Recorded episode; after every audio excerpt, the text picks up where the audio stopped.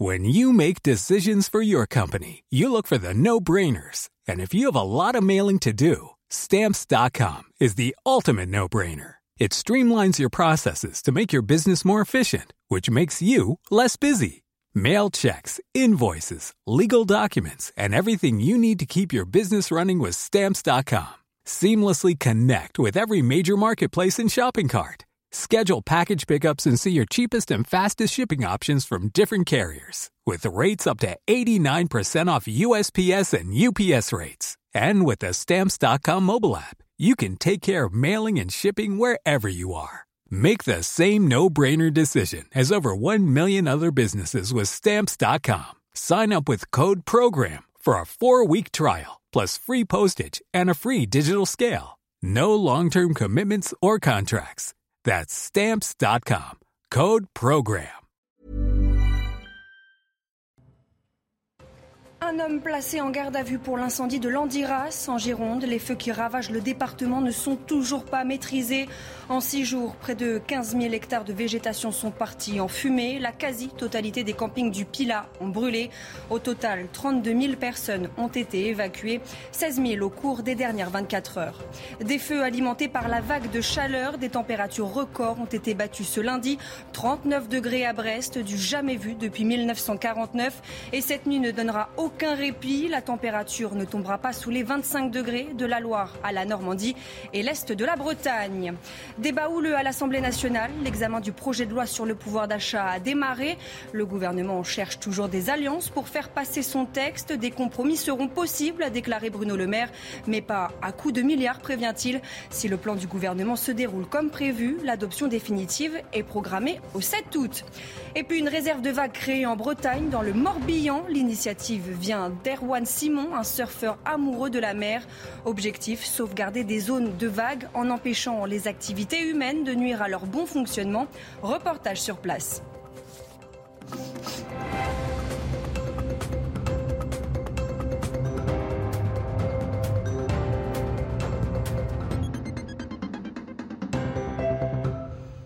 Bonsoir à tous, je suis ravie de vous retrouver pour l'édition de la nuit. À la une, un homme placé en garde à vue dans le cadre de l'enquête sur l'incendie de Landiras. Le parquet de Bordeaux avait annoncé vendredi privilégier la thèse criminelle pour expliquer le déclenchement de ce feu. L'enquête en cours a été ouverte pour destruction par incendie de bois, forêt, landes, maquis ou plantations d'autrui pouvant causer un dommage aux personnes. Sur le terrain, les incendies sont toujours hors de contrôle. En six jours, les flammes ont ravagé plus de 15 000 hectares de végétation. Au total, 32 000 personnes ont été évacuées. Les pompiers, toujours à pied d'œuvre, doivent composer avec des conditions climatiques extrêmes. Clémence Barbier et Antoine Durand sont sur place pour CNews. La situation s'aggrave d'heure en heure euh, ici à la teste de bûche. Les pompiers s'acharnent pour contenir euh, ce gigantesque feu qui a débuté il y a déjà une semaine. 8000 habitants ont d'ailleurs été euh, évacués. Les conditions de travail des pompiers sont extrêmement difficiles. Ils doivent faire face à des vents tournants et à des températures extrêmement chaudes. Je vous propose d'écouter sur à ce sujet la préfète de Gironde. On continue la lutte. Euh, le feu ne fait pas ce qu'il veut.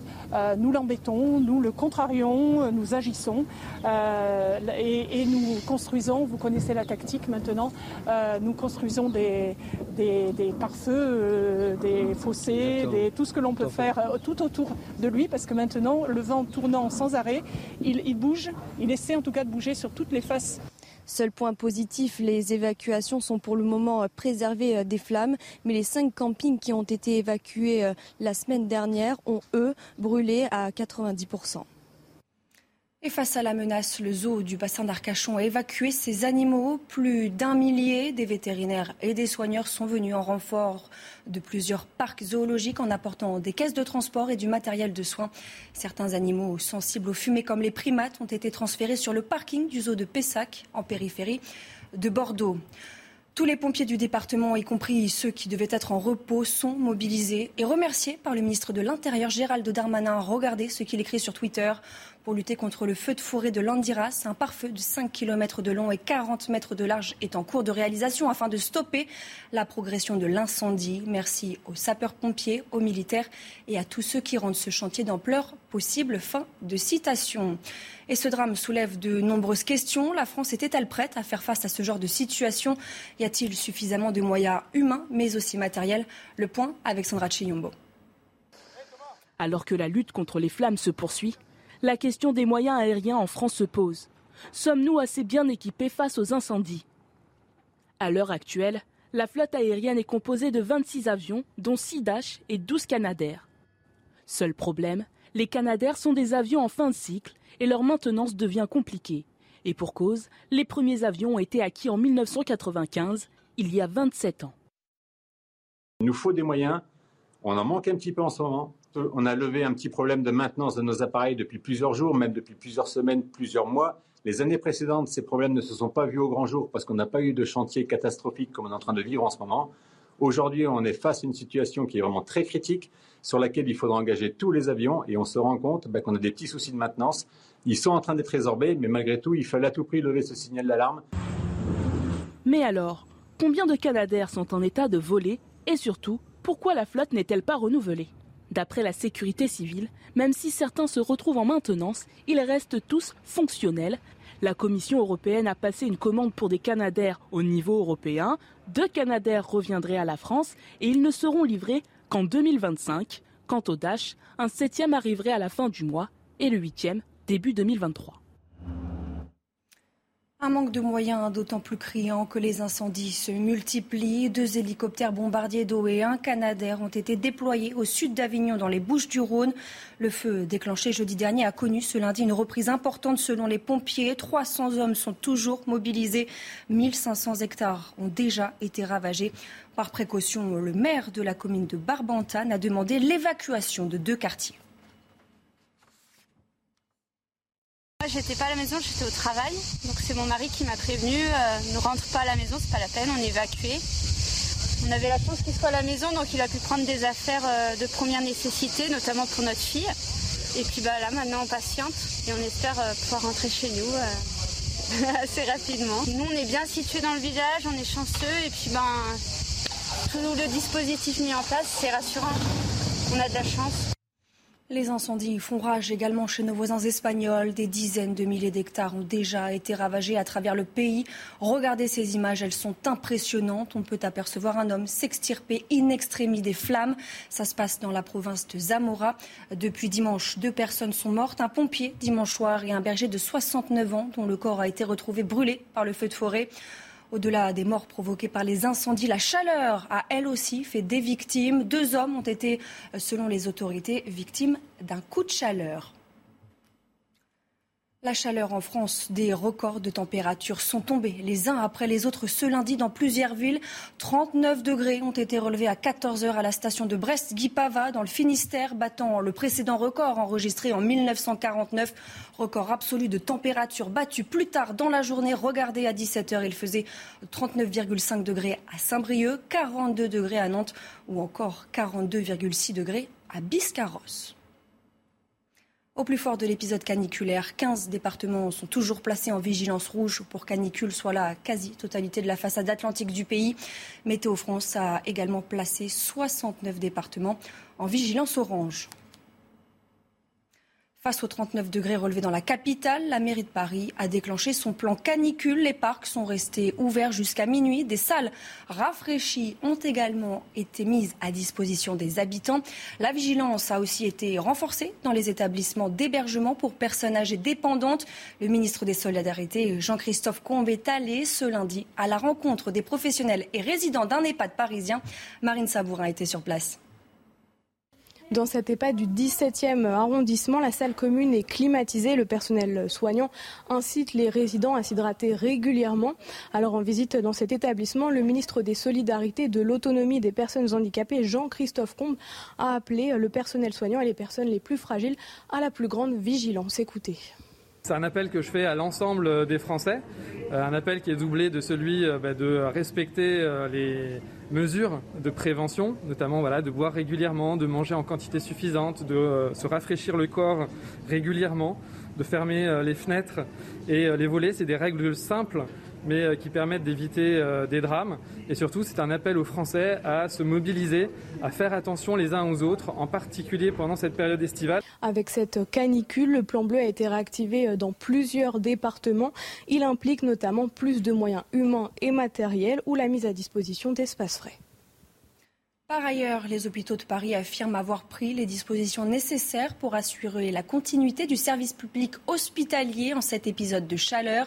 Ces équipes s'organisent pour accueillir un éventuel afflux de patients victimes de la canicule, une prise en charge supplémentaire à celle des malades de la Covid. Alors l'hôpital déjà sous pression va-t-il pouvoir tenir? Le nouveau ministre de la Santé a fait plusieurs propositions pour soutenir l'hôpital public. On voit ça avec Alexis Vallée. Des personnels de santé éreintés, voire manquants des centres hospitaliers paralysés, parfois fermés. Un constat partagé par le nouveau ministre de la Santé, François Braun. Il faut stopper l'hémorragie à l'hôpital. On observe un effet post-stress du Covid. Beaucoup n'en peuvent plus et quittent l'hôpital. L'argument qui revient toujours sur la table, c'est la pénibilité du travail de nuit qui déstructure et épuise. Plus d'une centaine d'hôpitaux sont contraints de fermer ou réguler leurs services d'urgence, notamment la nuit. Au total, deux tiers des centres hospitaliers n'arrivent plus à fonctionner correctement. Nous avions prévenu depuis euh, euh, maintenant 5-6 ans euh, des difficultés que nous vivions au quotidien. Et malheureusement, rien n'a été fait. Nous pensons que malheureusement, si rien n'est fait, le système va s'effondrer totalement d'ici quelques mois. Le ministre de la Santé propose d'organiser la régulation des urgences, de revaloriser le travail de nuit ou encore de développer la télémédecine. Des propositions d'ores et déjà contestées, alors que l'hôpital continue de faire face au Covid et à la canicule. Dans l'actualité également, le début des débats sur le pouvoir d'achat à l'Assemblée nationale. En l'absence de majorité absolue pour les macronistes, Bruno Le Maire souhaite avancer de la manière la plus constructive et ce, dans l'intérêt des Français. Je vous propose de l'écouter. Le plus dur, nous y sommes pour quelques mois encore raison pour laquelle nous devons maintenant accompagner nos compatriotes avant que l'inflation, d'ici la fin de l'année 2023, retrouve des niveaux plus raisonnables. Protéger économiquement les Français, c'est notre priorité. Nous sommes déterminés à le faire, comme nous l'avons fait, je le rappelle, depuis deux ans, face à des crises majeures. Le résultat est là, il est incontestable. Nous avons le taux d'inflation le plus bas de la zone euro. 5%, c'est toujours trop, mais c'est mieux que tous nos partenaires européens. Les discussions ont été agitées. Les partis d'opposition en ont profité pour critiquer vivement le gouvernement et elles comptent bien amender ce projet. Écoutez. Vos mesures, simple transposition du projet présidentiel d'Emmanuel Macron, apparaissent donc injustes, inefficaces et déjà obsolètes. Ce projet aurait dû se nommer quelques miettes et beaucoup de carbone. Il eût été mieux nommé, parce que l'extinction de notre société fondée sur le carbone est proche. Il nous faut la rébellion contre ce projet de loi qui ne fait qu'accélérer la machine folle de la croissance carbonée dans laquelle nous sommes. Et justement, à propos de l'inflation et dans un contexte de hausse des prix des carburants, Emmanuel Macron a signé un accord avec les Émirats arabes unis. Les deux dirigeants se sont rencontrés à l'Élysée avant un dîner dans le cadre majestueux du Grand Trianon à Versailles en présence d'une centaine d'invités. Cette information de la soirée à Paris, un homme a été tué par balle et quatre autres personnes ont été blessées plus légèrement lors d'une fusillade dans le 11e arrondissement. La préfecture de police de Paris a précisé qu'un suspect avait été interpellé, qu'un autre avait réussi à prendre la fuite. Les faits ont eu lieu vers 21h30 rue Pompindour. Deux individus sont descendus d'un véhicule et ont tiré sur deux individus attablés à la terrasse d'Abar, a ajouté la préfecture. L'hypothèse d'un règlement de compte était ce soir privilégiée. Dans l'affaire du triple homicide à Angers, 500 personnes se sont réunies ce lundi pour rendre hommage aux trois victimes. Les hommes, trois hommes ont été tués à coups de couteau dans la nuit de vendredi à samedi par un réfugié politique soudanais. Sur place, les habitants sont en colère et surtout sous le choc. Reportage de Jean-Michel Decaze. Les Angevins s'étaient donné rendez-vous devant la mairie pour deux minutes de silence à l'appel de la municipalité. Les habitants de cette ville tranquille ont souhaité accompagner les familles des trois jeunes poignardés. Le rendre hommage parce que il euh, n'y a, rien de pire que ça. Quoi. Je suis venue d'abord parce que j'ai des enfants, parce que c'est mon quartier, c'est au bout de ma rue, que je vais souvent au théâtre et que je passe par là et que ça peut arriver à tout le monde et à n'importe qui. Sur cette place, oui, il y a toujours eu beaucoup de, de bruit, beaucoup d'animation de là, voir des morts, non. Christophe Béchu, ministre de la Transition écologique, encore maire d'Angers au moment des faits, il vient de donner son écharpe à son successeur en appel à la décence, notamment sur les réseaux sociaux. Les procès de l'immigration, de l'alcoolisme, de l'aménagement urbain seront pour plus tard, dit-il. Il faudra que la vérité soit établie sur le film des événements, sur la manière dont tout ça est arrivé. Mais personne n'a le droit de récupérer la mort de ces trois jeunes. L'auteur du drame est incarcéré pour meurtre aggravé d'origine soudanaise en situation régulière. Il a déclaré ne se souvenir de rien en raison de son alcoolisation. Une partie de la famille se recueille sur place où des bouquets de fleurs ont été déposés par des proches et des habitants. Partir en vacances cet été, c'est payer plus cher son carburant, mais aussi sa voiture de location. Les tarifs pour les locations de voitures ont explosé. En un an, les prix ont augmenté de près de 30%. Alors, comment expliquer cette flambée des prix? Les explications de Maureen Vidal. 524 euros, c'est le prix moyen pour une semaine de location d'une voiture cet été en France. 70 euros d'augmentation depuis l'année dernière. Selon un rapport rendu par Carigami, comparateur de prix spécialisé, dans les grandes villes, la hausse est spectaculaire, plus 45% à Paris ou encore 59% en plus à Lyon. Ces prix sont dus à un déséquilibre entre l'offre et la demande. Les agences de location peinent à obtenir des véhicules neufs. En cause, plusieurs facteurs. La pénurie des composants électriques, l'augmentation du coût des matières premières, la fermeture d'usines de sous-traitants ou encore les difficultés logistiques liées au confinement en Asie. Si les loueurs subissent, les consommateurs, eux, risquent de voir leur niveau de mobilité en baisse. En enlevant du pouvoir roulé, on enlève du pouvoir d'achat.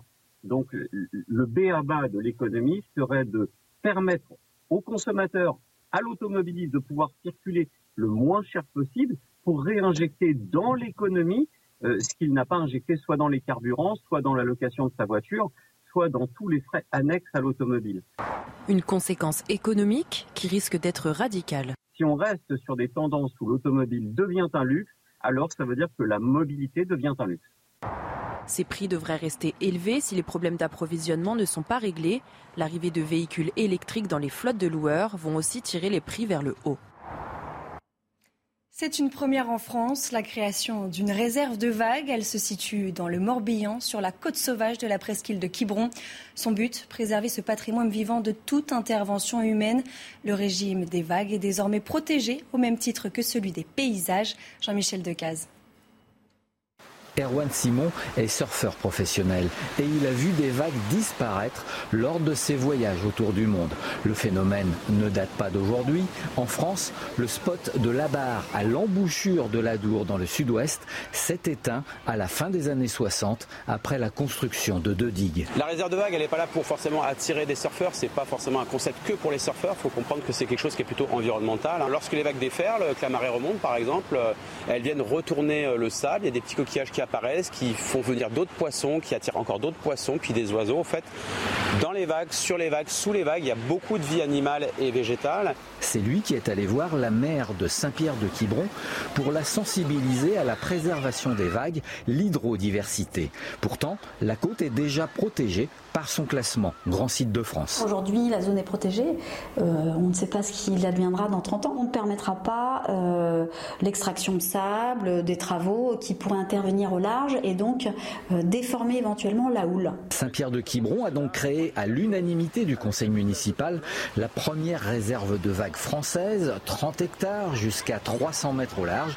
Il en existe une quinzaine dans le monde, comme à Ericeira au Portugal. Et on ouvre ce journal des sports avec l'ascenseur émotionnel pour l'équipe de France de football qui concède le nul face à l'Islande, un partout. Les femmes de Corinne Diacre ont connu un match marathon avec 12 minutes de temps additionnel. Le résumé de cette rencontre à rebondissement avec Antoine Martin. Malgré un record de chaleur aussi outre-Manche, plus de 30 degrés au coup d'envoi à Rotterdam, ce sont les Françaises en blanc qui s'adaptent le mieux. C'est parti fort avec des accélérations, avec un ballon pour Melvin Mallard. Et oui, Melvin Mallard qui se donne confiance d'entrée, qui donne confiance à l'équipe de France. Les Bleus ont peut-être retrouvé leur joker. 43 secondes suffisent pour voir le premier but dans la compétition de Melvin Mallard pour sa première titularisation. Cinquième passe décisive en cinq matchs pour Clara Matteo, encore à son aise dans l'entrejeu. L'Islande réagit sur coup de pied arrêté avec la tête de Jostodir sur la barre. Matteo, toujours à l'œuvre, trouve Mallard trois minutes plus tard, mais c'est finalement Baltimore qui voit sa frappe contrée par les joueuses de la terre de glace. La France mène 1-0 à la pause. 10 minutes en seconde période et c'est encore l'excentré du PSG qui s'illustre. La frappe détournée de Baltimore touche la barre. Le tir contré de Gayoro entré en jeu échoue sur le poteau.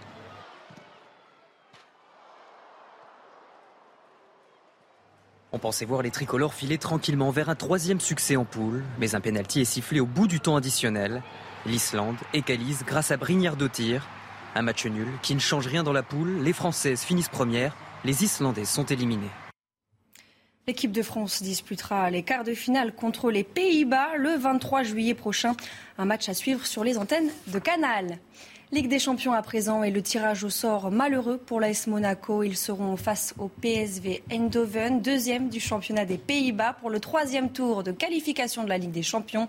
Les Monégasques recevront les Hollandais le 2 ou 3 août pour le match aller avant le match retour le 9 août. En cas de victoire, les troisièmes de la Ligue 1 la saison dernière disputeront un barrage pour rejoindre Paris et Marseille en phase de groupe. Du rugby pour finir, le centre de l'ASM Clermont, Wesley Fofana, âgé de 34 ans, a annoncé sa retraite ce lundi sur les réseaux sociaux. L'homme aux 48 sélections en équipe nationale a subi de nombreuses blessures durant sa carrière. Elles avaient même précipité la fin de son rêve international avant le début du mondial 2019 au Japon. Elle le pousse aujourd'hui à raccrocher un an avant la fin de son contrat avec l'ASM. Un homme placé en garde à vue pour l'incendie de Landiras en Gironde. Les feux qui ravagent le département ne sont toujours pas maîtrisés. En six jours, 15 000 hectares de végétation sont partis en fumée. La quasi-totalité des campings du Pila ont brûlé. Au total, 32 000 personnes ont été évacuées, 16 000 au cours des dernières 24 heures. Restez bien avec nous. On y revient dans quelques instants sur CNews. Retrouvez tous nos programmes et plus sur cnews.fr. When you make decisions for your company, you look for the no-brainers. And if you have a lot of mailing to do, stamps.com is the ultimate no-brainer. It streamlines your processes to make your business more efficient, which makes you less busy. Mail checks, invoices, legal documents, and everything you need to keep your business running with stamps.com. Seamlessly connect with every major marketplace and shopping cart. Schedule package pickups and see your cheapest and fastest shipping options from different carriers. With rates up to 89% off USPS and UPS rates. And with the Stamps.com mobile app, you can take care of mailing and shipping wherever you are. Make the same no-brainer decision as over 1 million other businesses with Stamps.com. Sign up with Code PROGRAM for a four-week trial, plus free postage and a free digital scale. No long-term commitments or contracts. That's stamps.com. Code program.